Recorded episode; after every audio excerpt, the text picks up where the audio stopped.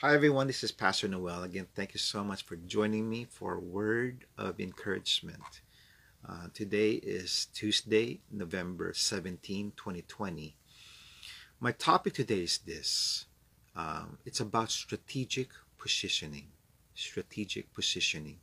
God is in the business of strategically positioning us in the right place and in the right time for Him to intervene in our lives but it's up to us to see and seize these opportunities that God prepares for us. In Proverbs 16, verse 9, it says this In their hearts, humans plan their course, but the Lord establishes their steps. Amen. The word establishes in this verse uh, can be translated as the Lord determines or the Lord prepares the Lord provides, the Lord directs, the Lord sets in place, okay, or the Lord firmly decides. So there's a lot of meaning that can be rendered from this word establishes. When God establishes our steps, uh, it, it He is either setting us up for an, an appointment with Him through people or through uh, trials, or that He directs our steps towards um, us overcoming various challenges throughout the day or making the right decisions. Again, the word establish in uh, in Proverbs 16 verse 9 is a redemptive word. It's a redemptive word and it's a calming word.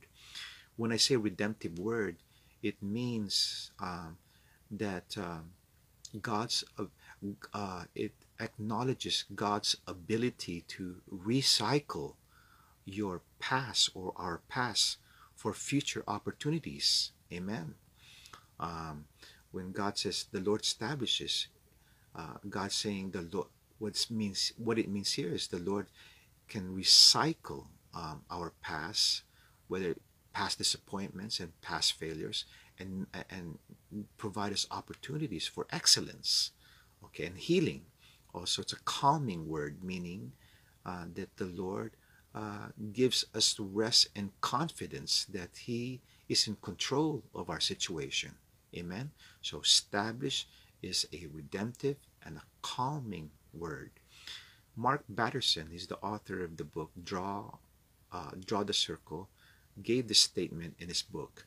God wants us to get where god wants us to go more than we want to get where God wants us to go. Amen. That, that's so true. Again, let me read it again. God wants us to get where God wants us to go more than we want to get where God wants us to go. So God wants us to bless us more than we want God to bless us. Uh, God wants to help us and provide for us and, and heal us more than we want God to do that for us. Why? Because God is, a, is the great I am. He says so. And because of his immeasurable love, he wants to be a part of our lives and to help us. Okay? Um, so all we have to do really is to be faithful to what God is saying in his word and, and to be conscious of the leading of the Holy Spirit. Now, uh, let us remind ourselves that the Holy Spirit is actively involved in our lives. In Luke 4, verse 1, it says this Jesus, full of the Holy Spirit, returned from the Jordan and was led around by the Spirit in the wilderness. Okay, here the Holy Spirit led Jesus into the wilderness, but it's also the Holy Spirit that enabled Jesus to overcome the temptations of Satan in the wilderness. In John 16, verse 13, it says this But when He, the Spirit of truth, comes, He will guide you into all truth. Amen. So again, the Holy Spirit here, um, bring it into our lives. The Holy Spirit will uh, will guide us into all truth. He will show us the way. He will direct us where to go. He, he will give us he will give us knowledge of what's right and wrong.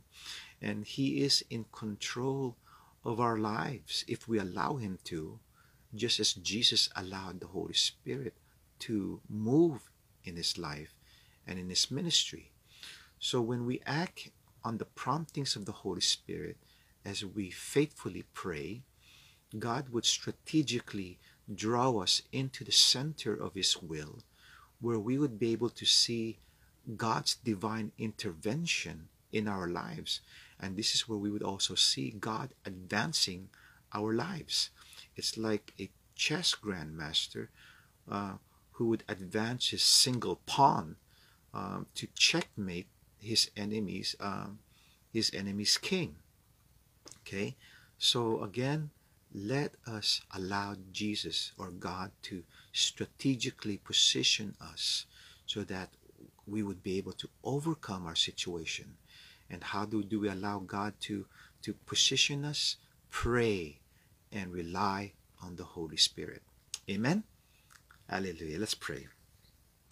Dear God, our lives can be so busy that we would often miss our appointments with you. Our hearts and minds can be so full of agendas and anxieties, Lord, that we would neglect um, you being still before you and listening to your small, gentle voice. So, Lord, forgive us uh, today and for the rest of our lives, Lord. We we uh, we will commit, Lord God, to be conscious and to be consistent in praying so that we may be able to discern and obey the leading of the Holy Spirit and not, and not miss, Lord God, the appointments and the encounters, Lord God, that you would prepare, Lord God, in our lives. Again, thank you. And Father, please bring healing to, um, to those that are hurting, O Lord.